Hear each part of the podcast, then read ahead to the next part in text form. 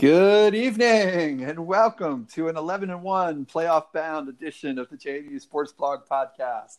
I'm Todd. I'm joined as always by my buddy Rob. What's up, Rob? Nothing. Hope everybody's doing okay out there. Uh, I think everybody's going to do a lot better after they listen to this. Um, this podcast, this podcast, that is, right?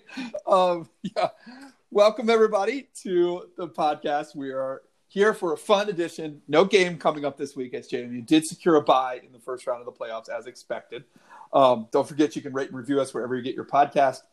We have a great show for you tonight. We're going to do a, a little bit here at the beginning. We're going to have fun on the Rhode Island game. We'll try to run through that pretty quickly. Not a whole lot to say. Um, I am responsible for the tech issues for the no good, bad, and ugly this week. So uh, this is all we're getting on the wrap up from the Rhode Island game this week. But Yeah, WordPress got all janky on us, man. yeah, I don't. I was thinking about it. I'm like, we don't. I thought I was crazy, and then you told me I wasn't, and then I thought No, it's like half the internet runs on this damn thing.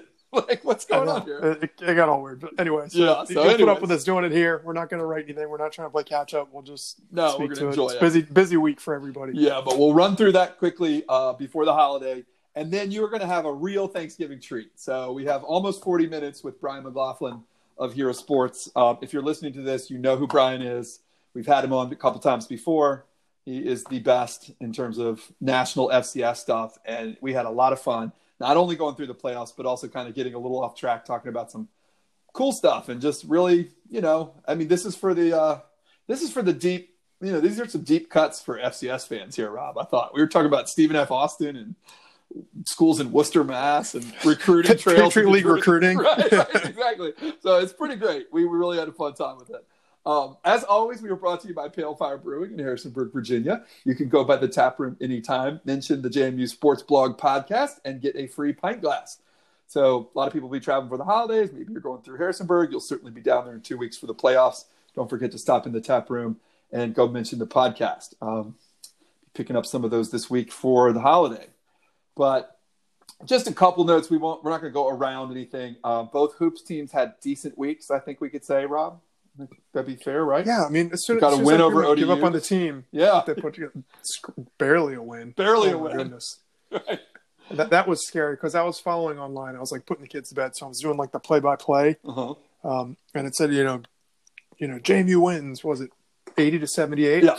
And my sister Megan was there, and she's texting me, and she's just like, "No, they blew it." Because like, It looked like they hit a second in- shot, right? yeah. And then like two minutes later, she's like, "Oh, never mind. I guess they waved it off." And then she's asking, "She's like, what happened on TV?" So that was Oh, It- good to get a win. yep. Or they blew like a fifteen point lead with what's four minutes to go or something. Yeah. It was almost like that Mason game from a couple of years ago, Yeah. where they just clutched defeat from the jaws of victory. Yeah. Um, but they got the win, and then a decent win against uh, New Hampshire with Banks putting together, you know, a career best. I think he had 21 points. uh-huh. Uh, Zach Jacobs was terrific against ODU, so Yep. they're getting contributions. You know, it's it's. I guess it's a lesson that people like me shouldn't get so worked up over out of conference games, and this is all a slow build to CAA play. They Right. righted the ship after kind of an ugly game, an ugly loss at Mason, and I don't know. We'll see. We'll see. It's encouraging. Yeah. So that yeah, that was good. Um, and the women continued to win. I was really glad to see they played. It looked like a pretty thorough game um, against Liberty. You know, they, they Mhm. seem to have control of the game, most of it, and that was good to see uh, for once. Them to kind of have a little control over the game flow.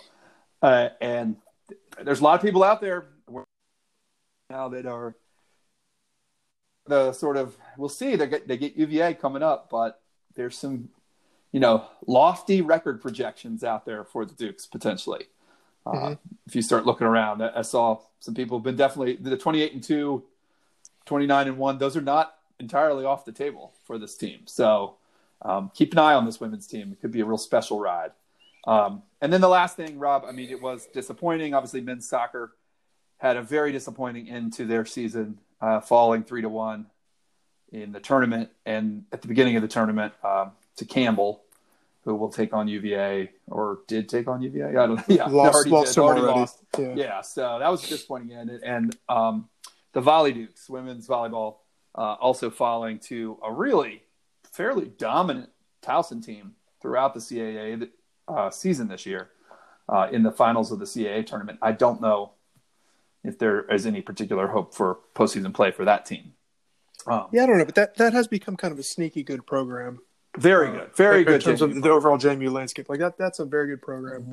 Very strong senior yep. class. It was disappointing the way it ended, but like you mentioned, Towson was no slouch this year. That was not that was a tall order to beat yep. and um, still a very good season. Yes, and last thing I'll say is uh, the, the other little note before we get into four downs from Rhode Island. I, Rob, we did notice that uh, Ron'Dell Carter and John Daka were both nominated for the Defensive Player of the Year. Buck Buchanan, right? Yeah. Yeah, Buck Buchanan, uh, Defensive Player of the Year nationally today. They became finalists for that award. So that's pretty cool to have both of your defensive ends. Um, that's going to be a lot of fun what, to watch. That's going to cost them the, the trophy. Don't yeah, probably going to cost one like, of the trophy, but yeah. they're still playing, so it's fine. Who, who's won in the like? Has Akeem Jordan and Arthur Moats both won that? Has anybody else won it? I know? Moats won it. Yeah, I, I, think you're probably right. I think those are the only two that I'm aware of. Yeah. I was trying to think if uh, Lazat ever won it. I don't know. Certainly, I don't know. Yeah, I know that Moats won it. Yeah. Um, yeah. So at the same time, it may cost them that award. It also may gain them a different kind of trophy. So yes. we'll see. They, they, they've been monsters. They are really tough to contain. Um, actually, it's going to be funny. You know, we're going to get to see Ron'Dell Carter. Uh, get to see. Uh, very frustrating. We'll t- get to this in a second, I'm sure. We're, we're going to see Ron'Dell Carter play some defensive tackle, most likely. Um, for, for first half at least. For the first half of the first JMU playoff game with yeah. with the suspension. So we'll see what happens. Um, and Coach Cignetti also nominated or was fi- announced as a finalist for the Eddie Robinson Coach of the Year award. So that was kind of cool but to no, see. No Nooch for no the, uh, Nooch, Walter Payton. A little ridiculous. Is, I mean, yeah, he look. Uh, they're going to go for the gaudy numbers. Mm-hmm. That's to be expected. Um, and you're not going to. I don't want to call out anybody or name anybody who's no. on the list who Nooch should be. A, but but you look at the, there's there's guys on that list who Nooch clearly had a better season. Is better, more yeah. impactful. I mean, or is a better player than. Yeah, like, I mean, just know, like yeah, eh, you can't fault the guy because he only needs to throw eight or nine passes some games because right. the offense is so good. Like it's just whatever. Um, but like you said, there, there's another trophy they're playing for. That's great, the individual accolades. But one thing about this Coach Cignetti team is he doesn't seem too focused on that seems very no. focused on, on the task at hand. Yes, they so, did. So I'd imagine this is all just either motivation or going completely unnoticed by the team as they prepare yeah. for the playoffs. Yeah, no, I think that's true. Oh, and uh, Rob, I don't know if you saw this. Uh, I don't know. I, I, assume this is a, a made up award, but the, Alex Miller nominated for the Holder of the Year. no, sorry, that's awesome. There's now an FCS Holder of the Year Twitter account that uh, has, has, decided to put forth like 10 people for holder of the year. Well, I'm Nothing... on board with that. Oh, I'm so on board with this. I will be fully back in the Rams. That and um, the Piesman are the only trophies that matter. Yes, yes. So the FCS holder of the year, Alex Miller, um, Robinson Ram right there. So let's let's go, Alex. So that's awesome. So Rob, four downs from Rhode Island. Anything uh, to start us off for first down here?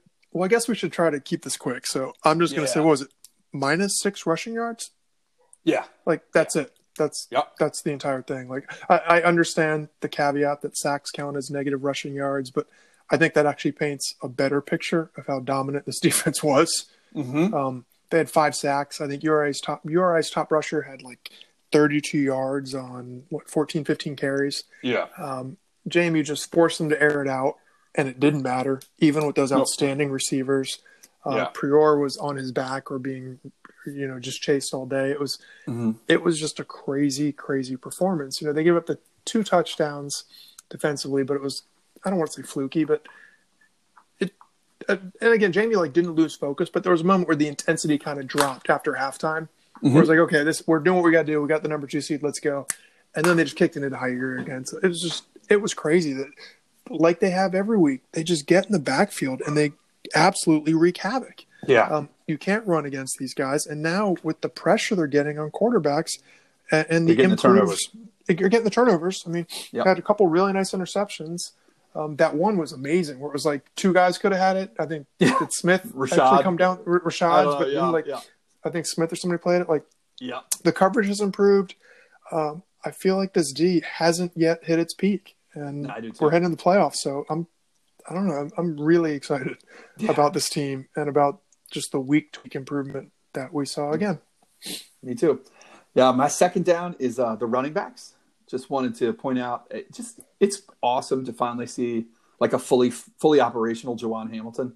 Yes. The la- latter part of the season, you know, I think we've all had high hopes for him for a couple years, and it, it's funny because he kind of he's a different kind of runner. I mean, he's smaller and shiftier, but he much like Cardon Johnson, when he's at full health and sort of full speed and the offense is clicking, it's a sight to see, you know.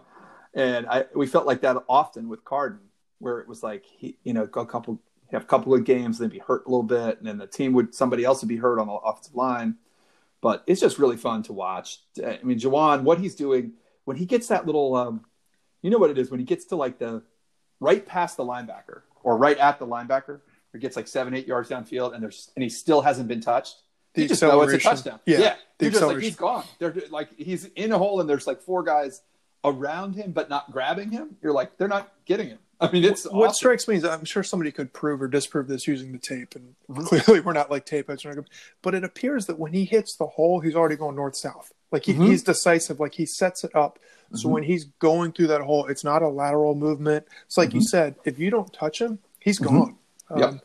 He's just the perfect complement to Percy. yeah, and, and we talked about how you know with the receivers you've got Polk and Riley are perfect complements, you know, complementary skill sets, and they cause the defense to stretch. He and Percy both have have very good kind of breakaway speed at Mhm. the FCS level, but just very different type of runners that make it. I, I wouldn't want to try to tackle either one of them. No. But it's two totally different ways. You know, Percy's a little like shifter. He'll lower down and go. Jawon just hits the hole, and if you make a bad decision or if you're a step late, Yep. you've got no hope. Nope.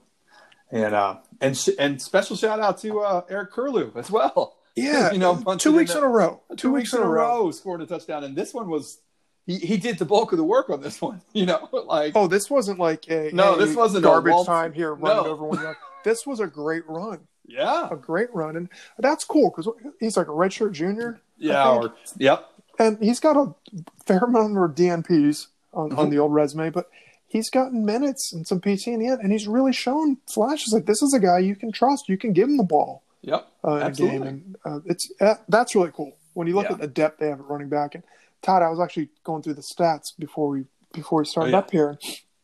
I think last year's JMU team had three 100 yard performances all season. Um. Wilson, that that Oh, one wow. game.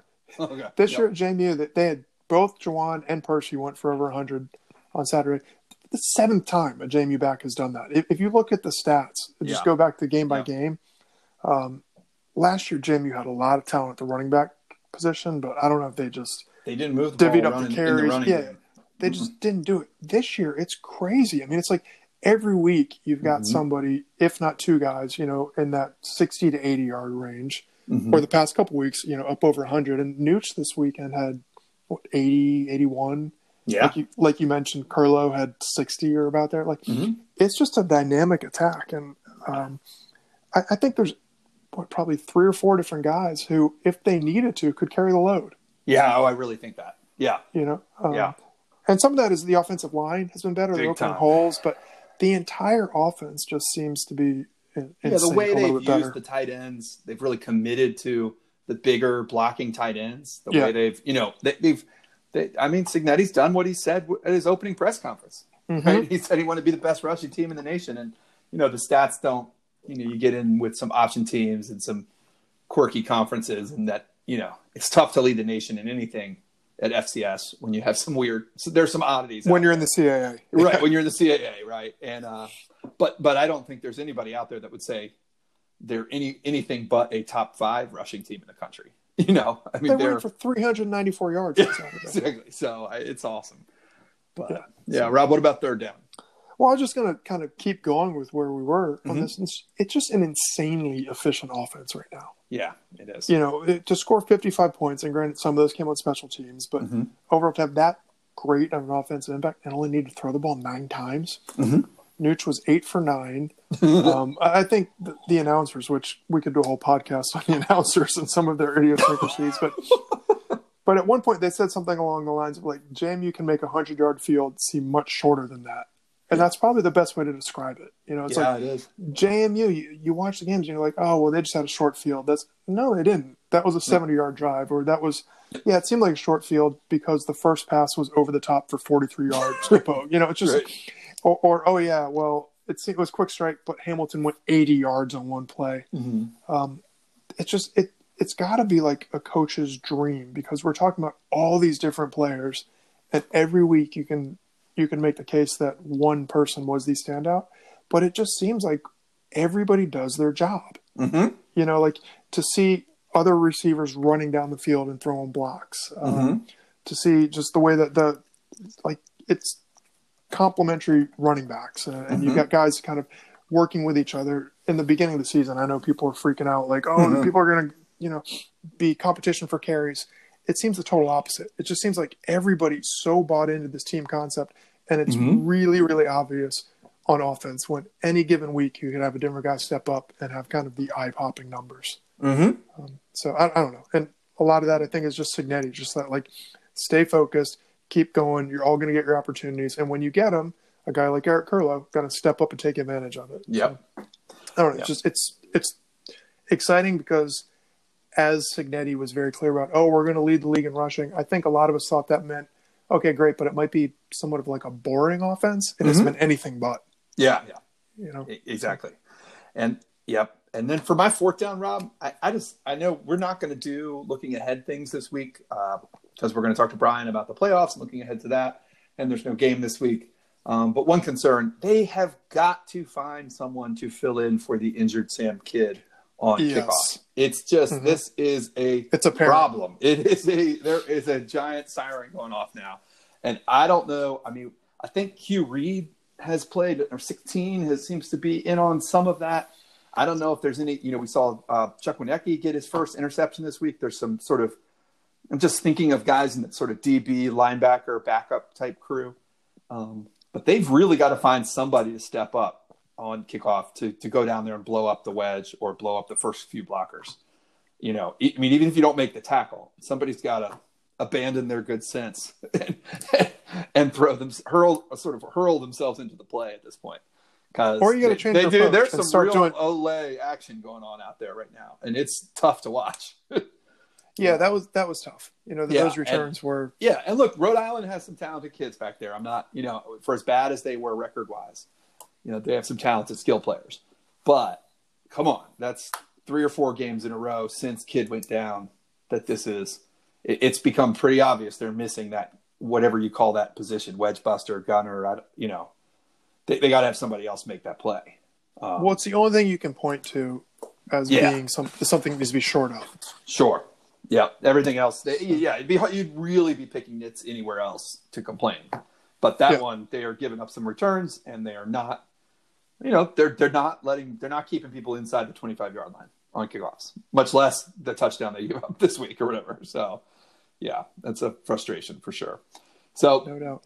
With that, Rob, I think we're just going to move on. We're going to bring you guys uh, Brian McLaughlin, and we will be back afterwards for a quick overtime and get everybody out for some turkey. Right, Rob? Yeah, All let's right. go. Talk to you in a little bit.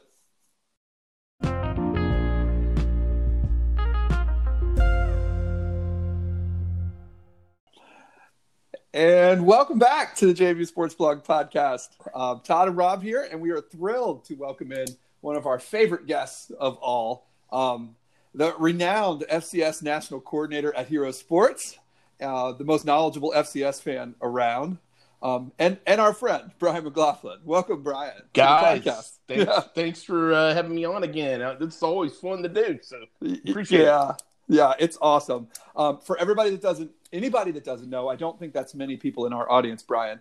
Uh, I, Brian I can't imagine along- anybody in our audience Right, right. would be unaware. Yeah. Yeah, Brian and is along with Sam Herder. The uh, they are the co-hosts of the podcast on Hero Sports. So the BMAC and Herds FCS podcast on Hero Sports. Uh, they know as much about this as anyone. It's one of our best sources of information for things outside of Harrisonburg and the CAA.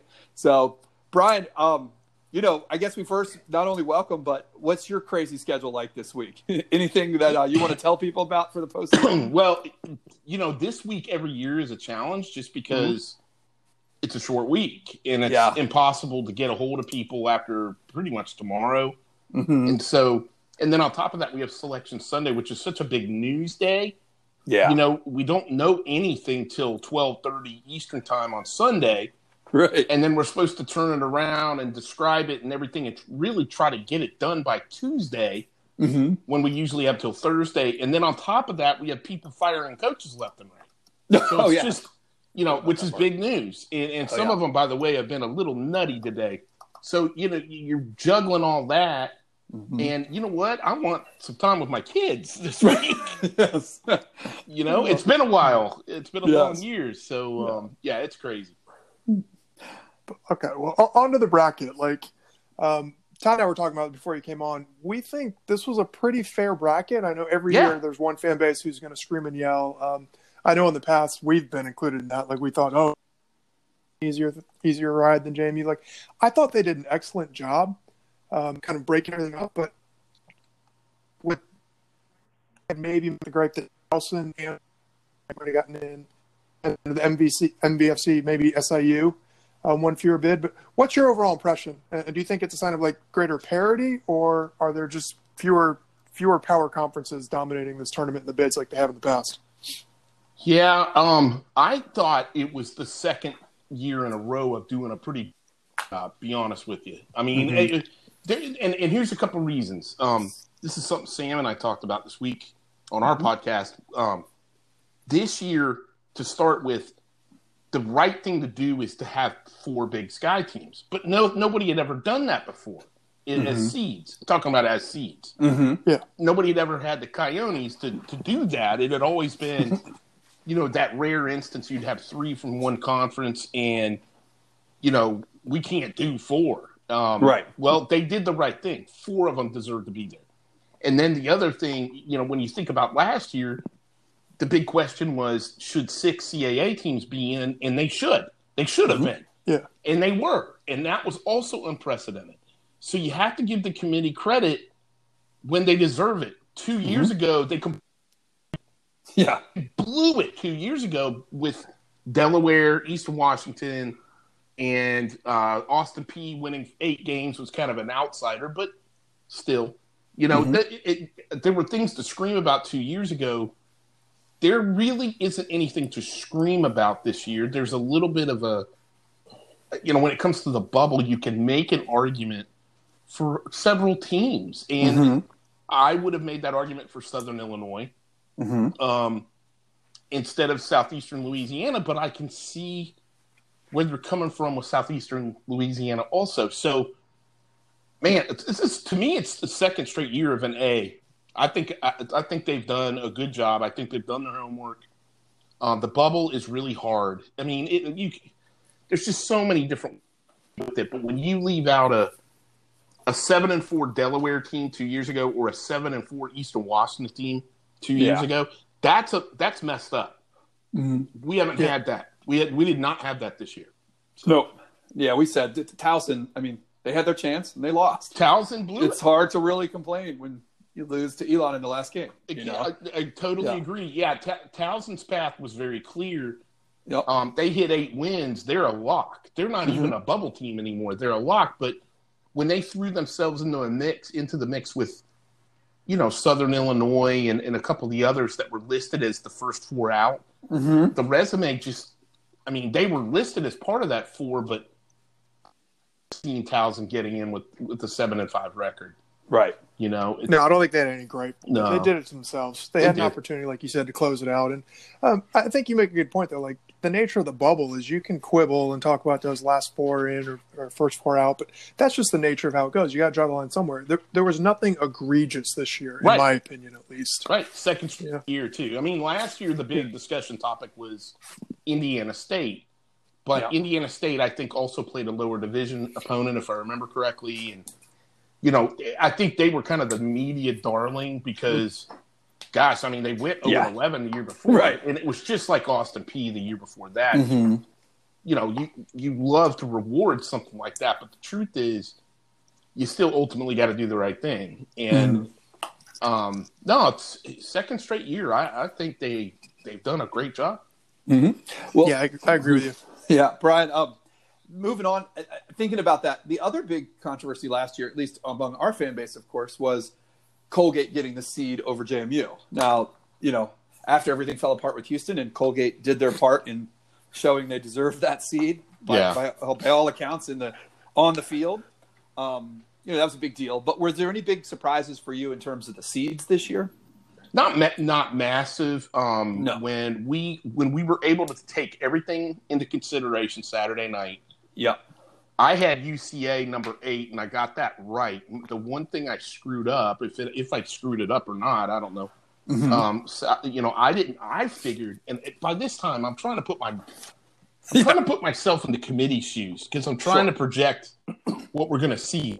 I think, but what we're going to see based on precedent, Mm-hmm. and I thought South Dakota State would drop out of the seeding picture based on what's Mm-hmm. going on and the injuries, and I thought UNI might get in, Okay. and that was my one difference. But I did have Central Arkansas number eight based on you know what we had in front of us. Sure. And if you had told me that three weeks ago, I w- would have told you you're crazy. But right. you know, it, they're the one team out of the outside the Power Three that I guess you could say did enough. Now I'll tell you, I had people from Nicholls in southeastern Louisiana going, "We killed those guys," because Right. everybody everybody always thinks about it just from their school's perspective Sure. in their one game, and it's like, yeah, you did, but you two also lost to teams you had no business losing to, and Mhm. they're out of conference. They beat a bowl-bound Western Kentucky team, Mhm. and they scheduled tough, and and they beat the OVC champions, Austin Peay. Yeah. You know, you add that to being Oh, yeah. tied for number one in, in your conference, hmm and being partial Southland champs and and Yep. and hitting the nine win mark, and you start to see why that that why they got the eight seed, but Yeah. And You know. really having no bad losses. not Either. well. Southeastern Southeastern Louisiana was pretty bad. In fact, Oh yeah, no, it was a terrible uh, score. That- I that just one- meant Terrible was- score, but it's not a terrible team. no, no, Yeah, they didn't- But- Yeah. Right. No. I, I think Wa- like Wofford, some people probably had an argument. Maybe Wofford should get close to a seed, but yeah, they had a couple stinkers early in the season to They non-playoff teams. they did. Um, you know, Monmouth, I think maybe some people might have thought had an outside chance at a seed, but they didn't really play the competition except for the two games they lost yeah, uh, right. to Montana and the FBS team. Well, they beat So, yeah. Albany. They beat Albany. They That's beat Albany, to their that's right. credit, and and, Mhm. and and but the only problem with Monmouth is they play in the Big South, which is the seventh best Yeah. conference, and you're not. Yeah. You're just not going to get a lot of credit for that. I mean, Mm-hmm. even though Kennesaw got in, um, you know, it, it it's a that one's really tough to judge. I thought Monmouth actually scheduled pretty well out of conference, but they're not Mhm. good. Yeah. they're not going to get a seed at uh, at that level. I think Right. you almost have to go, gosh, eleven and one or twelve and Yeah. zero in this year, or do what Yeah. Kennesaw did last year as a senior laden team. You know, remember they beat Jackson State in the finale, Mhm. Sure. and JSU was, you know, won the OVC and, and Right. won a couple games. So, um, yeah, there's just so many balls to juggle with this that Mhm. I, I'll tell you the re. I'll tell you this: the reason Mhm. Southeastern Louisiana got in the playoffs Mm-hmm. is because they beat the eight seed by tw- 34 points. That's it. Central Arkansas. Yeah, Yeah. and that's and, and you because once they establish who they like as seeds, then they start to look at resumes based on that, and that's Mhm. why Southeastern Louisiana got in ahead of Southern Illinois. I think. yeah. All right. So what what do you got for the best first round game, just from a fan's Oh. perspective? God, it's like a tie for the heart. The only one So- I think might get out of control, which is might it, Sam differed with me on this, but um, I, I think I think Northern Iowa San Diego Yeah. isn't going to be like a forty point game, but I don't think it'll be competitive past the you know the halftime mark. Mm-hmm. The rest of them, oh my gosh! I mean, they're Yeah. killer game. They're going to be great football games. Yeah. Um, The best one. mm, It's tough. Oh, I'm. There's so many in so many different ways. Like Nicholls, I know. like I'm always intrigued when you have one of the, like the second tier conferences hosting a, a pretty decent team from you know the first three, and I we all know who the first three are: CAA, Big Sky, Missouri Valley. So you get Sela and Villanova there, right? Yeah, that one is interesting. Um, Casimo, Illinois State. Yes, that one Nicholls in North Dakota. I mean, yeah. you know when you and again when you think about southeast southeastern Louisiana, they gave Ole Miss all they wanted into the fourth quarter. That's not a bad team. You know, that's they're pretty tough, and they they hammered Jacksonville State in the opener. Mhm. So, you know, Villanova may not. They may think they want to go down to a seven win South team, and and they better not. You know, take Yeah. it to because Villanova won nine games, but uh, they don't have a lot of signature wins. I man, when I was up in y'all's hometown and watched them play JMU, I thought they were pretty tough Oh yeah. in that game. But um, that one should be a really interesting game. Yeah, we uh, Brian. These are two uh, kind of off the topic here, but I mean that quadrant of the bracket there: Mhm. Montana, Weber State, Sela, Villanova, Wofford, Kennesaw. That's a brutal. It that's is. the other. That's the sort of the other half of JMU's side. yeah, I mean that that looks like a gauntlet right there. it, it is. It is. Yeah. Like yeah. So, and then the other thing I was going to ask you that we didn't have on the list today, Brian, was I was just thinking about the bids Mhm. today in terms of the first round game. You know, JMU kind of learned their lesson all the way back in 2011 when they had to go to Eastern Kentucky in the first round Mhm. for underbidding on this game. Um, and they've been pretty fortunate. Either they've been a seed or they've been enough since then. But I was really surprised by which teams are hosting Yeah, me too. this week. Were you? Yeah. I mean, that's a big deal. I mean, that certainly Sela and Nicholls both hosting. I mean, those UND fans must be not happy. They, And they're uh, not. you know, SEMO hosting Illinois State. I, I'd have to think that Illinois State. You know, two weeks ago we were thinking they're a top five seed, maybe. You know, Yeah. and um, Austin Peay hosting Furman. I, you know, Furman, they're not hurting for dollars usually. No. then, you know, and then I was surprised that Kennesaw. I, I, you know, I wasn't surprised that Wofford. You know, they have a good tradition of supporting their program, but for sort of all the noise that Kennesaw has made about trying to, you know, be a first-rate program. I mean, were any of those really surprising to you? I, the one that surprised me the most Yeah. was Monmouth. Which- yeah. Okay. That Now that, that one it's a three thousand attendance average this year. Mm-hmm. You know, and the whole thing's based on first of all, you have to have you have to make a bid of at least thirty thousand. Right. Um, much of this is not privy to the public, and No. it's really up to the school if they want to go public. But I'll, I'll give you an anecdotal take on this. Nicholls, Mm-hmm. this will be the third straight year that they host the first round, Right. and and you know um, their AD has come out publicly and said that they, I want to say they started out in 2017 um, by bidding fifty thousand, not really knowing what that would do. You know, it's a bid. Right. Who, who knows? Right. Right. Right. and then they upped it. Apparently, they did very well. That was when they played um, South Dakota, if you remember, and they had a great game with Chris Streveler, who's Oh, in yeah. the CFL, and, and Chase Fourcade is excellent. Mhm. And they had a great duel, and I think it was like a five point game. Great game. USD won it though, but Mm-hmm. um, they made money. They made a good. They made a good, you know, good chunk of money off that game. So they, I think they said they upped it to eighty last year. Oh And- wow. and they got San Diego, and I think they did well again. And I think he actually said in the local newspaper that uh, they may go as high as 100 because they feel like because they're in the South and the weather, you know, It's decent. it's Yeah. decent. If you're in Maine, it's so hard. You know, it's so hard to host a Yeah. game based on a bid because you don't Yeah. know.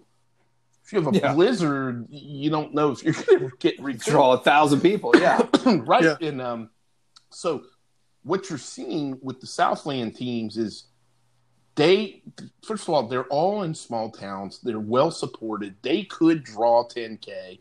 hmm Probably won't this weekend because Yeah, Thanksgiving, Thanksgiving. always kills it, just like they do with you guys. You know, it kills Yeah. the crowd a little. Yeah. And rivalry week in the SEC and Well, there's that. Yeah, Yeah, there's you so know. much Yeah. going on. Yeah, and um, you know, so yeah, I was surprised, I- but I think the weather thing, or playing in a dome like UNI does, that helps. You and UNI always hosts.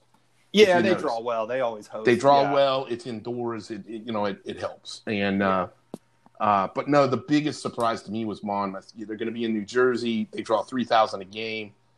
Um, you know, maybe it was just, hey, we want to win a game, and they probably knew that if they they were able to bid high enough to host, they were going to get uh, not go on a road on to a CAA team, but they were going to get maybe the Patriot champ or the NEC champ, which they can beat and Yep. they can win a game. That's what I'm Yep. thinking. Yep. So, um, but I don't, you know, I wish they released those numbers after the fact. What does it hurt? But Yeah. they don't. I, they don't. So, yeah. Yeah, it doesn't make a lot of sense. You'd think they'd do it just, you know, uh, maybe they're trying to keep Yeah, schools in the dark so they bid more or something. like Yeah. that. It would be Who nice. knows? At least they didn't make it regional completely this year. I mean, I was glad to see some teams are flying around a little bit.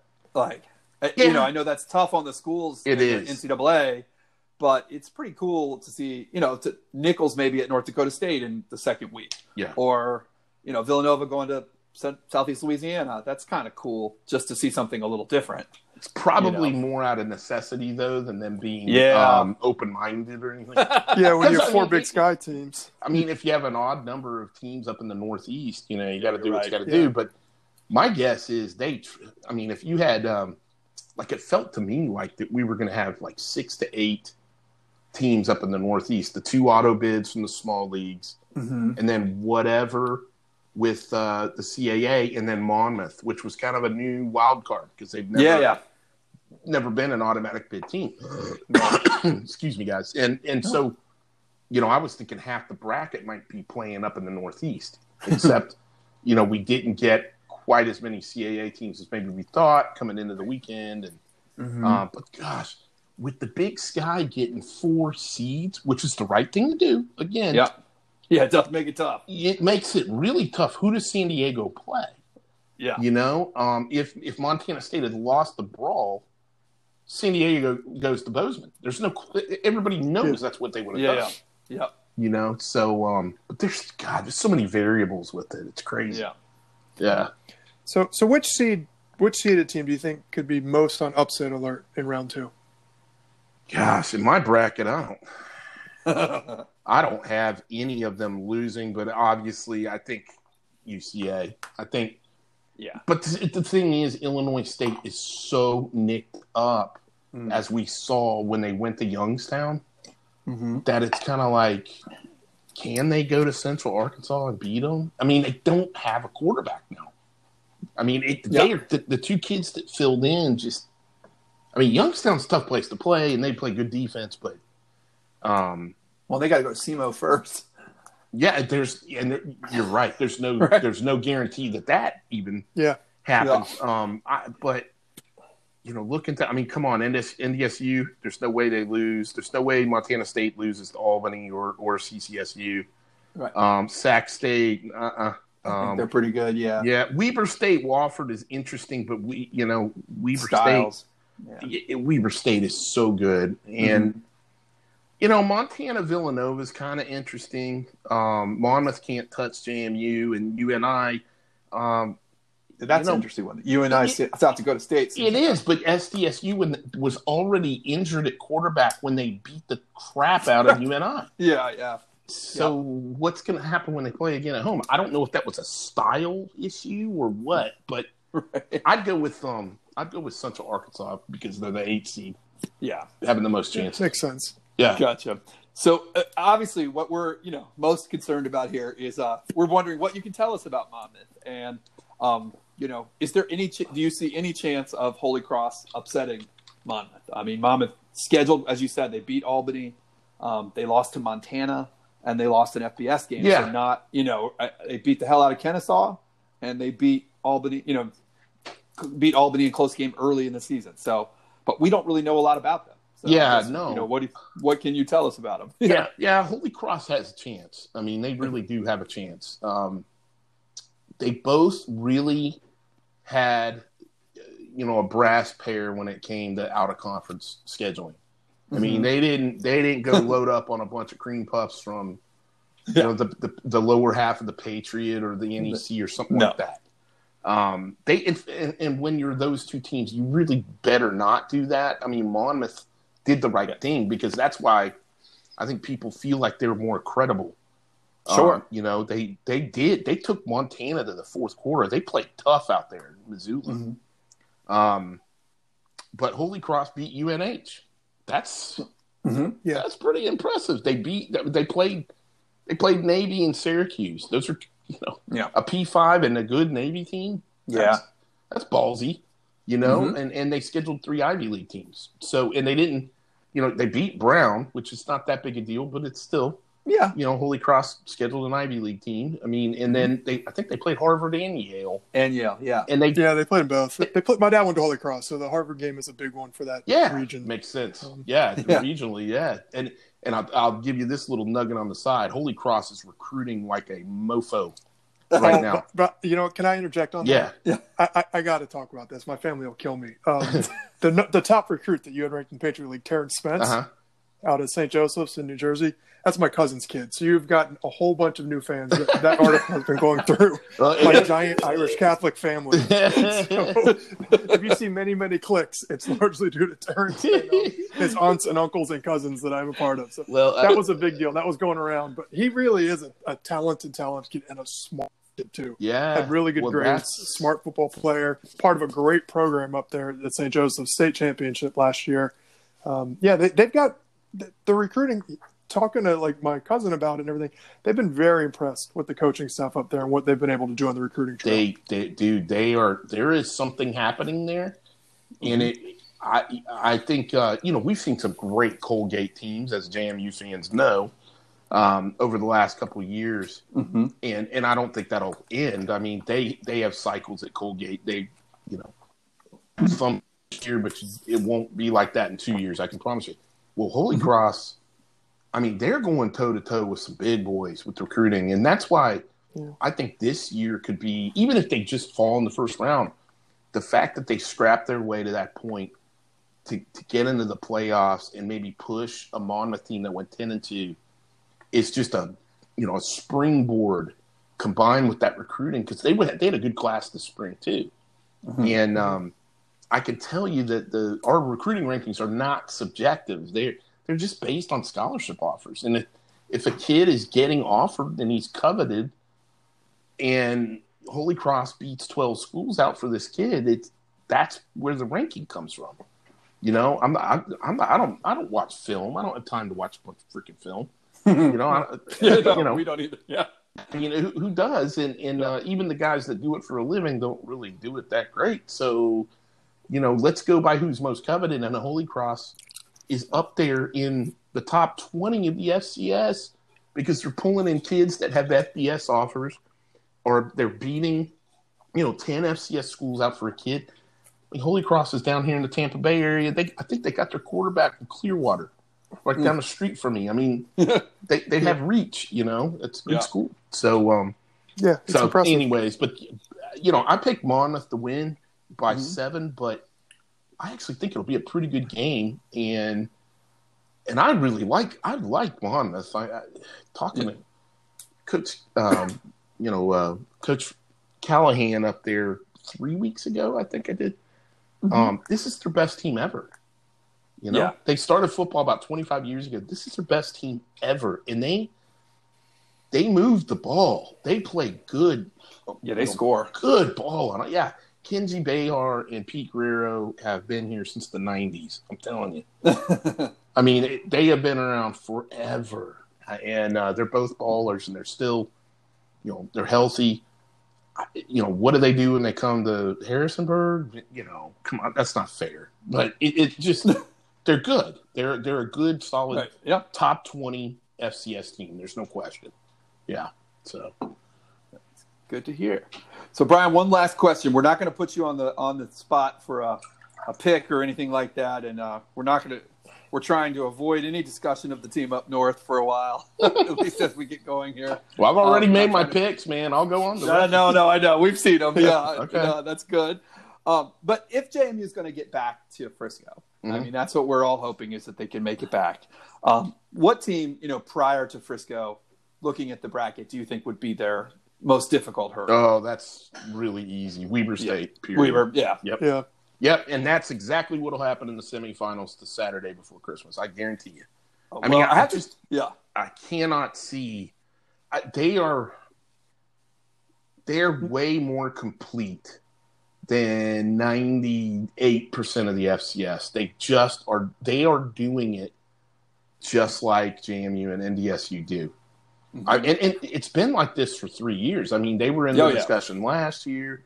Um, of course, Eastern Washington was you know badass last year, but but Weber State is is just such a set program fundamentally. They don't. Um, it's not all about explosive uh, passing attacks that you know ultimately a JMU or NDSU is just going to crush that. These guys are hard nosed, man, and they're really well coached. Jay, Jay is. I mean, he wants to play JMU so bad again yeah. after two years ago. You should have heard him on the, on our podcast. I mean, he he knew that he had him. He Yeah, had they did. JMU. They had that. Yeah, He they did. Oh, they did. No. And Yeah. they did it. They didn't do it. You know, you know, coming from the side or coming from the back. That was all very Yeah. much in your face, doing what you do well. And they were trying to do it just a little bit better, just like JMU when they went to NDSU the year before. Mhm. That's that that game is going to be killer, and Yeah. it's going to happen. Well, it's really cool for us because you know we miss. I, I, I mean, you probably know this a little bit from talking to so many JMU people and covering everything for so long. But there was a real JMU App State kind of oh yeah, in, you know out of conference rivalry that had really developed there in the late 90s and 2000s and with the t- so many teams that have moved up and then you know i mean jmu lost the two years that old dominion was in the conference but that could have been a great rivalry and it's been really just disappointing for fans that we haven't had these sort of uh, a foil and the Yeah. last few years have been really you know it's been really fun with north dakota state yeah, but we've only played twice. And this Weber thing is, yeah, I mean, it's funny now because now they've scheduled a home and Oh, home no. That, I know. Yeah. And, and, and coming up. I mean, this Yeah. could be a real thing, you know, like yeah, across the country. You know, you think of like USC Notre Dame or, yeah, you know, I mean, that, that makes people really happy when you get those rare kind of cross sectional rivalries started. And I know we love messing with NDSU, but it would be really great to see this keep developing with Weber as well. and Yeah. we all and look. The whole level needs more of this. You know, yeah. We need Yeah. a Montana JMU game. We we Mhm. need Delaware to get back to what Delaware is, and we know they'll get there eventually. I, I'm a little Mhm. surprised it hadn't happened already, but it's going to. And, Right. and anybody at Delaware who thinks getting rid of Rocco is the answer is stupid. I mean, I mean, what he's doing, what he and his staff are doing in recruiting, by the way, is, Mhm. I mean, it's almost as good as what JMU's doing, and that is Mhm. saying something. They're going to be good. They're well coached. We need Delaware to be good. This year, we finally have MSU and Montana back. Yep. These are the things that we need to get past having two or three of these and have 10 of them. Yeah, because 10 monsters. yeah, we need one of those Texas schools to get back in the mix too. Whether I mean, I know we make fun of them, but whether it's Sam Houston or Stephen F. Austin or Stephen somebody, F. Austin. yeah, I'm calling like- it right now. yeah, I'm telling you. I, I- Yeah. I went to Southland Media Days, and one of the best talks I had off the record, Colby Carthel, the new coach, Mm-hmm. and he won a D2 national championship at Texas A&M Commerce. Mm. So this is his first year. He crushed it in recruiting and and talking to him. The thing I loved about him is he's like, look, I have a philosophy about this. This is how I'm going to do it. I'm going to build it with high school kids. The JUCO thing doesn't work, and and he's No. right. And Yep. that's always been the thing about the Southland, and the OVC. The JUCO thing is putting bubble gum in a dam yeah, and hoping it you know blows a pretty bubble, but usually it's just going to spill a bunch of water out, and that's yeah. we see it over and over again. I mean, Colby, JSU, right? Yeah. And, Right, and, yeah. and Colby has it figured out, and I'll bet you in five years Mhm. they're a monster because they do have a good fan base. They're in a great place, and Sam Houston's really struggling. You know, Mhm. and and Yeah. you're right. A Texas team in the FCS should be really good. You would think. yeah, you know? somebody. So Well, we've seen it with uh, in California, UC Davis last year and Sac Yeah. State this year. yeah, It's kind of cool to see somebody, you know, take that mantle a little bit no no out doubt. there. And it's certainly welcome back, Montana. We're all Yeah, glad and annoyed to have their fans back both at the same time. so yeah. they do have. Don't they? right. Yeah, they, they do. They, they get special breed. Yes, they do. Yeah, but the majority are good. It's it's a good you know storied storied program. Um, No doubt. There's been some memorable games with JMU. One good, one bad. Yeah. So I don't know. It's that's a place I, I know. Sam was out there for the brawl. Sam was in That's what he was- Bozeman for the brawl, and Yep. um, and you know Montana State, by the way, treated him so well. I mean, it was he got to meet with Choate on Friday, which is unheard of. I don't even I don't even know how Sam did that. I, I don't know if he paid them or right. whatever. I mean, he got he sat down with the AD Oh, on awesome. Friday. He sat Yep. down with Coach Choate on Friday, the day before the brawl. Like, Again, try doing that with Cignetti. Good luck, you know. Yeah, It's not going to happen. Um, Right. No, they were just they were awesome, and uh, they really welcomed us. Mm-hmm. And uh, that's, I think, you know, Montana State wants a national footprint, and Right. and they are good enough to have that. So they're they're playing like it too now. Finally, so Well, um, they've also they've been a big beneficiary of um they're they're doing a lot of off the field uh, stomping of Montana the last ten years. I don't know how yeah, closely you follow this academic stuff, but yeah, it's been tough times for Montana up there. You know, for a lot of things that maybe are in or out of their control. yeah. But Montana State has definitely been the like the sort of I don't know the glitzy program for in-state students to want to go to. It's it's a good lately. school. It's a good Yeah. school. I my my uncle, my dad's twin brother, Yeah. was a uh, he was the commandant of the Air Force ROTC up in Bozeman at Montana State ba- back in the day. And when he retired, he became a, a communications adjunct professor and, and kind of built through. He's been he just retired, been there about 25, 30 years, and he always said that about the academics. Just this Yeah. is a good place to go, and there's a lot of people coming from out of state that want to Yeah. be there. It's a good place. It's a good school, you know, and um, that you know it. It but Bozeman's not a massive market. It's not, you know, like Harrisonburg is a small town, but Richmond's close by. Washington D.C. is close by. Charlotte's not that far away. You know, Yeah. you know the the Yeah. the uh, Hampton Yeah. roads. And, Yeah, yeah. you know, um, but Bozeman's kind of out there on its own, which fits Montana. so, uh, but yeah. Anyway, Sam had a great trip out there. Definitely. Oh, good. Yeah. Good. Well, JMU fans will. Uh, we, we'd be happy just to get the opportunity to host anybody in the semifinals at this point. So if that's Weber again, we'll we'll be looking forward to a great game. I will tell you, there's a lot of old JMU fans, us included, that would love to get another shot at Montana at home Yeah. Yeah, after the happen. 08 after the 08 semifinal loss from our our favorite JMU team ever. So yeah, so we'll see what happens. But Brian, we can't thank you enough for taking the time um, during the holiday week and with everything you've got going on. We we love your coverage. Thank you. Um, everything you and Sam have been doing is great. Uh, it's one of my favorite things to listen to every week. Appreciate So, that. Big yeah. time. Appreciate that. Yeah. It's it's growing. You know, Yeah. it's I can't believe how much it's growing. It's um the the metrics don't lie and it's becoming a real focal point. It's we've actually just full disclosure guys, we Mhm. it's been so noticeable that that needs to be more of a focus for us that we have Oh, pivoted away from trying to publish a million stories a week to let's make this better and better. Let's try to get it better. And we have big plans for next year with it. It's just Oh, good. it's getting big. So Nice. yours is already You're big welcome. though. So you guys know. Now we're, we're Well, looking forward to it. really, not blowing smoke, Brian. But we really appreciate it. And then we speak for all FCS fans out there. Really appreciate what you, Sam, and all here, our Sports team are doing, um, elevating the entire subdivision and helping us, you know, just get smart on other teams and combined with the scheduling things we were talking about. It's really neat to start following kind of the FCS from a national perspective, and that's largely due to due to Hero Sports and and the work you guys are doing. Well, and, and Yeah. Hero Sports, our our management, our CEO, uh, all of them. Um, look, I can't do this for free. I got a family, you know. Yeah, um, and so for them to have faith in this, and that really was, was the way it was early on, um, because we had shown growth. Okay. For them to have financial faith in that t- tells you everything about them, and that's Mhm. and then to bring Sam on like they did, I couldn't believe it. I mean, it, and so Yeah. you know, thank them because uh, they're the ones that have to go out and secure the financial backing and take a gamble and see what sticks against the wall. And you know, I picked the FCS in 15 over the FBS when they said, "Hey, Mhm. what do you want to blog about?" and making pennies at the time.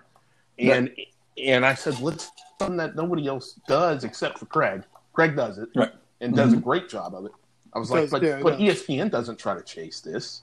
Nope. You know, um, other entities, I, I didn't see it out there, and I didn't think anybody would do it quite the way they wanted us to do it in that business model.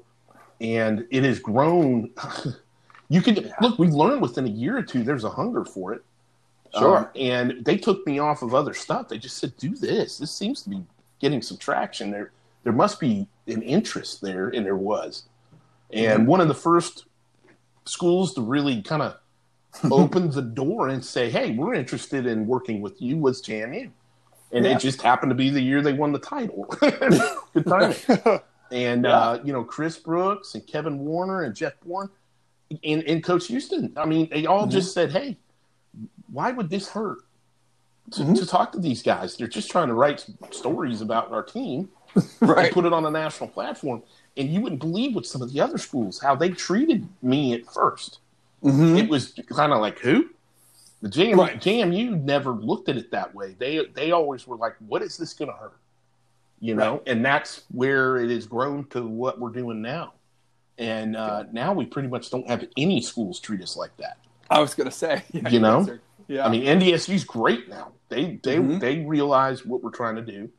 Mhm. Um, we have a problem with a couple of them. I won't name them, but not many. Not many. Most of Right. them are really great, and that's Good. that's the fun thing about it. So good. Good Well, to hear.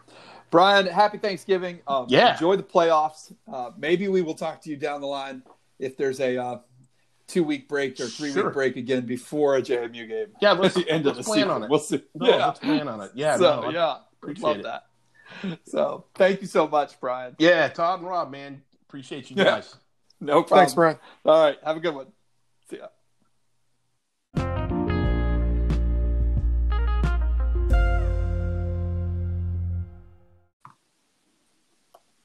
And we're back. Rob, uh, welcome back. And we're going to do this rapid fire for overtime tonight. Big thanks again to BMAC for the time. Uh, it means a lot to us. It's a lot of fun having him. I know everybody's going to enjoy that. Rob, you want to wrap up LOL Spiders for us for the season? Yeah, I, I wish I had something funnier to say, but let's just keep this very to the point. Um, Right. They lost William and Mary to close the season with a losing record, Yeah. and they did it in overtime by giving up a late touchdown off a fumble. So it was it was like if you had to draw a painful way to lose to, you know, the the team you played the most, your biggest rival, that would be how you do it. Um, Mhm. And it's just great. And the best part is like nobody seems to care. Richmond just seems so defeated. Their Mhm. fans Yeah. like normally this time of year we get a lot of like poking at us or we'll say something on twitter and there's like these annoying richmond fans will try to like punch back and say things and it's just completely dead like to see your your biggest rival or their most hated team in- Mhm. in our just their fan base become completely apathetic Yeah. it's just it just warms the heart it's just so wonderful like it's beyond there's no anger it's all- i don't know it's like complacency it's just they're just like just defeated Yep. um, and it's great. I can't think of another fan base that I would rather have that way. No. See you next year, Richmond. All right. All right. We're gonna do these. Um, I- haven't thought. I didn't put any real thought into these, Rob. But we'll do I, I put no quickly. thought into these. Um, yeah, Thanksgiving. What is your favorite dish at Thanksgiving? favorite like, Like overall. yeah, I mean, side dish. I mean, I don't know if you're turkey. I mean, you could you could say turkey and a side if you want to, but well, I, I'm more. I actually love turkey. okay. The rest of my family doesn't No, like it. They just I put up with it yeah, because that's it's what I can take it or leave it. Yeah. So Yeah, I love it. I, I'm a big mashed potatoes guy. okay. Yep. Um, that's something we make every year Mhm. to bring to get. Sam now does it. My oldest, who's 11, Mhm. and it's the version he does is arguably more butter than mashed potatoes, which is good. I mean, Good it's man, literally yeah. it's like two sticks. the um, Paula Deen of mashed potatoes. Yeah, it's great. It's great. Yeah. And the the trick we found is to melt all the butter before incorporating it. Oh. So it's really. Yeah. But I'm not kidding. He uses like two sticks of butter and a bunch of cream. good man. And it- Everybody always raves like these are the best ever. And we're like, oh yeah, they're just you know little something. Yeah. So it's- they're like the unhealthiest thing on earth, but they're delicious. I love it. What about you? Um, I, I'm I'm a pumpkin pie guy, so I, I know Yeah. that's an easy thing. I, I don't. There's nothing that like. I mean, I, I don't eat stuffing or any other time of the year. I don't think, and and I do. Well, who like- does? Right, and I do kind of enjoy it, but it's not something I would otherwise eat I mean, I wouldn't choose to eat it any other time of the year. I don't think. So yeah, I love pumpkin pie. Um, for as anti-pumpkin beer as I am, um, my mom actually does a pumpkin ice cream pie. That's always been one of my favorites. So Ooh. yeah, Did you see the guy at the Bears game the other day who snuck in an entire pumpkin pie good man. and can of whipped cream? like I don't know how you get that through security nowadays, Yeah. but God bless him. there you go. All right, what what about your your best Thanksgiving drink? Uh, I, I think, uh, um, anything with bourbon, probably. Uh, I, I, I don't have a good drink this year. I do like this year's batch of uh, Sierra Celebration. Did get to try that Mm. last weekend, so I haven't had it yet. This Okay, year, so- that typically is very good. yeah. So that that'll probably.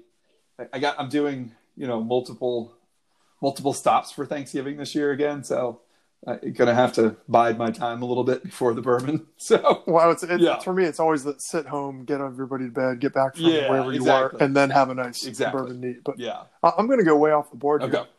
For me, my favorite drink at Thanksgiving is the Martinelli sparkling cider. Oh yes, the kids love I just- it. Yeah. Yeah, kids Yeah, love when it. would like, you I ever just get grew that? up drinking Yeah. it. Yeah, and I really, really actually like, Like- it. I think it's it's easier to drink Mhm. um, with a big meal. I like the bubbles, and I don't need to drink champagne all day. So um, I don't know. Obviously, always a beer guy. Love That's my hard thing. Is For I'm me on always a beer Thanksgiving, guy, but it's, it's, it's hard the sparkling cider. Yeah, it's it's a little Just bit too hard. much. Yeah, the beer's too much. Like you get the calories everywhere else. That yeah, exactly. Yeah, Yeah. so sweetness. I love the bubbles, and it's Right. just I don't know. I've, I've been having it for as long as I can remember, and my kids look forward to it every year at grandma's house. Nice, Rob. You got any? Uh, you got a, any Thanksgiving disasters in your uh, track record there? I mean, not like a huge disaster, Yeah, other yeah. than to say like plus twenty mile per hour gusts equals a very late dinner. like we we we hosted when Jess was pregnant with Sam, Yeah. and we were gonna fry a turkey, and then there was like a complete debacle where somebody was bringing over the turkey fryer and they forgot the thermometer. So my mom and I had to run out to the store and try to find a thermometer for the oil. We finally did it, and there were like these massive wind gusts, and the stupid turkey fryer kept like the burner. You know those like turkey fryer burners that are Mhm. like eighteen thousand BTUs. Yes. The, the wind was so strong it kept blowing that thing out. Oh. It's like we'd go outside, we'd turn turn it on, and you're not supposed to leave, but of course I would leave because I'd get right, bored right.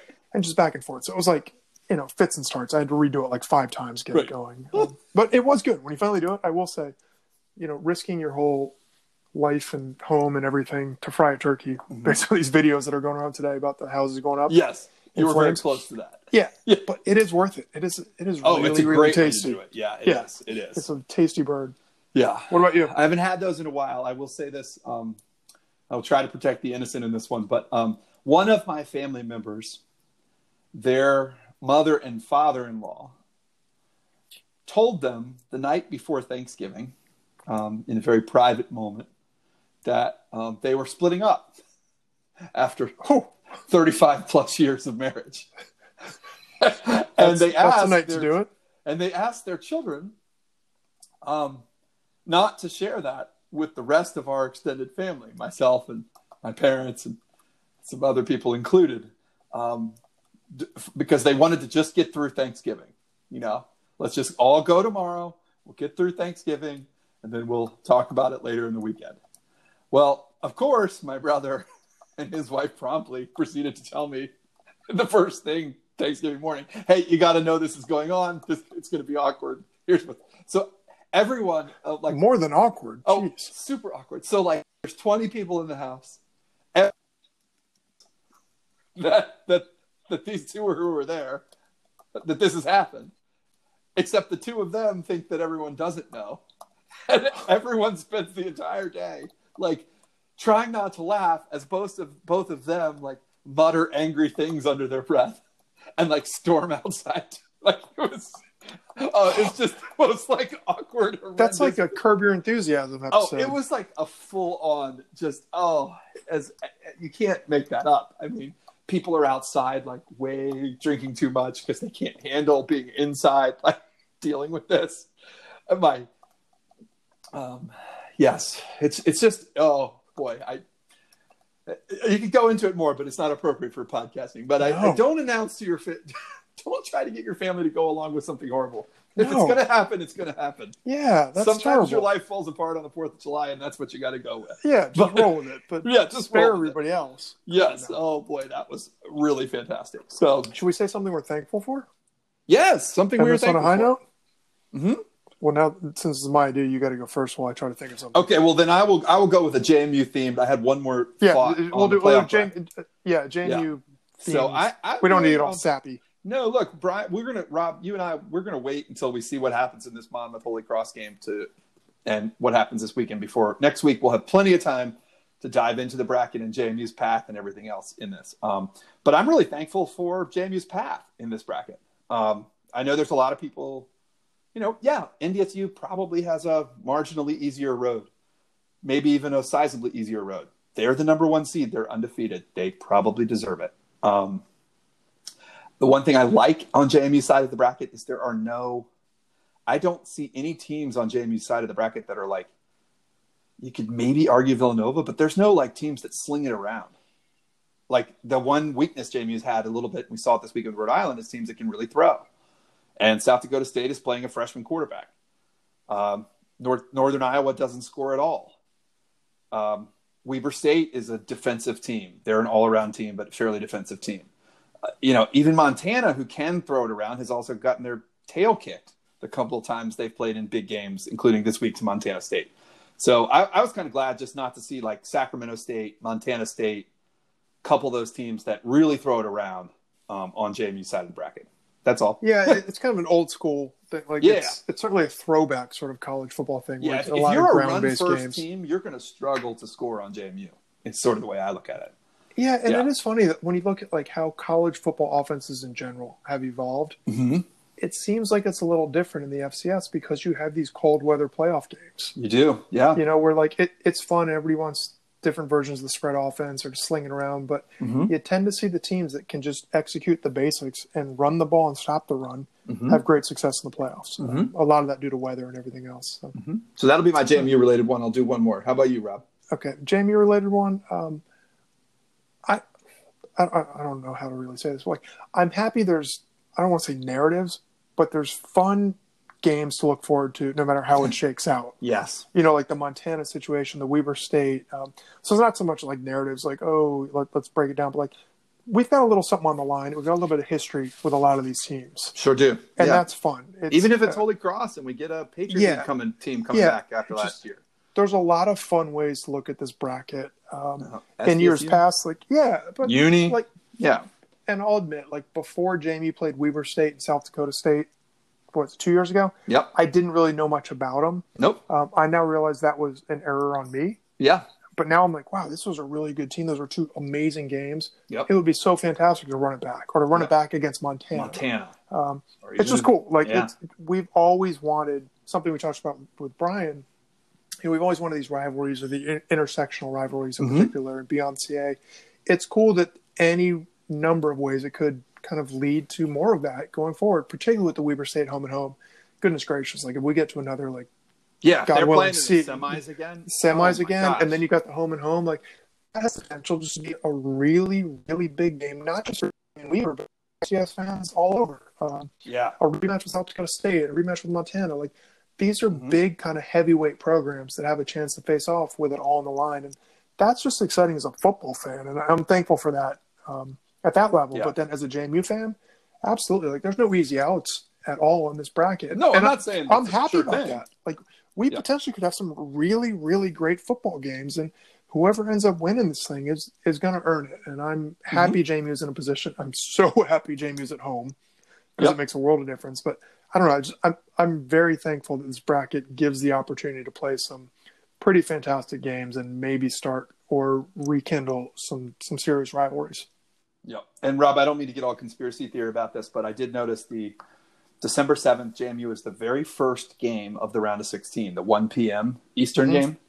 And the second game is the South Dakota State versus the winner of UNI San Diego at 2 p.m. Eastern. Um, and then everything else is after that that day. There's no earlier games than three. They go all the way up till 9 p.m. Eastern, all the way out west. Um, I was just wondering if a potential JMU SDSU quarterfinal game could be more likely on Friday the 13th instead of Saturday. Um, that there's one primetime game on that Friday. Oh yeah, with them have- playing earlier. Yeah, with them being the two earliest teams going, and obviously a JMU South Dakota State game would be pretty, uh, you know, pretty attractive matchup Yeah, nationally. Uh, you know, as opposed, and not not any knock on NDSU, Central Arkansas, or whatever you get there, but you know, the history of JMU and South Dakota State right now is pretty good. So Yeah. that'd be pretty cool. But what's one thing you're thankful for, Rob, outside of JMU, Oh, geez. or or at least outside of you know football related things? I guess I, I mean, we, we would both say just our the fact we're still doing this. yeah, yeah. I was just like, I mean, I can obviously talk about my family till the cows come home. of course. Um, yeah, Yeah, we're coming up on ten years of this, and Yep. thank goodness the podcast came along because the blog was getting a bit it's getting a bit difficult to keep up with fresh content and to, to kind of develop that muscle and keep it keep it in shape. But I'm just really appreciative of everybody who puts up with us, yeah, whether that means following us on Twitter or chiming in on Facebook or listening to the podcast, reading the blog. Mhm. I don't think we can state enough how much we appreciate it. We did Yep. this just for fun. I, I would do Yep. this. It was just me and you, nobody listening. yeah. Um, I really enjoy it that much, but it's so fun for me when we're like in Frisco and people tap us on the shoulder and you know buy us a beer or say thanks. Yeah. Like you got to be kidding me! Like let us buy you beers for putting up Yeah, with yeah. all these years, or, yeah. or like I, I met. I don't want to throw out any names or anything, but I remember we met people in Frisco. And the guys came up and bought us beers, had a great conversation, and then Uh-huh. run into him and his wife and kids at a home game next year, and just kind of chatting about like, oh, so Yeah. so good to see you again, as if you're catching up with an old friend. Um, Uh-huh. those funny connections. Um, I mean, we could name names, but making Yeah. friends with guys like Partlow or, or Zach or guys who are years younger than us, totally different generation, who Mm-hmm. I legitimately consider friends now. And you know, I'll text with during games or Don Paul. I mean, some of the guys who are older than us. Yeah. generations older than us. absolutely, right? like, it's neat. Like know? like we'll go to games and we can tailgate or walk around the crowd, and we're hanging out with people who are graduated maybe four or five years ago, and people who graduated 15 years before us, and yeah, that's a really special thing that I didn't even know was possible. Um, and now we're right at the center of it. You know, it's, it's real. We have JMU friendships that span 40 years. yeah. With- I mean, that's that's just I That's pretty awesome. I, I just marvel at that, and yeah, I, I I'm thankful for it every day. yeah. That I, that's well said, Rob. I could not agree more. So, I think that everybody enjoy your Thanksgiving. Um, hopefully, you have a lot of things to be thankful for as well. Uh, we're thankful for this community, for our JMU friends, and our families. And um, I don't know, Rob. Hopefully, we will have fun. Everybody, I think it's a noon game this week. Did I see the uh, Holy Cross at Monmouth? Monmouth Holy Cross? first game out of the gate. Yeah, so that's on ESPN three. So not even the pay subscription, I think. So ESPN three, not ESPN Plus. So a lot of people, if you get a chance on Saturday, um, Tune flip in, do a little there. scouting, and then Yeah, and then give us all the inside scouting. skinny. We'll have you on Yeah, the we'll see how good Monmouth really is. And um, who knows? We may even have another guest on next week. But thank you, everybody. Uh, have a great Thanksgiving. And Rob, I will talk to you next week. Yeah, Thanksgiving, everybody. All right, go Dukes.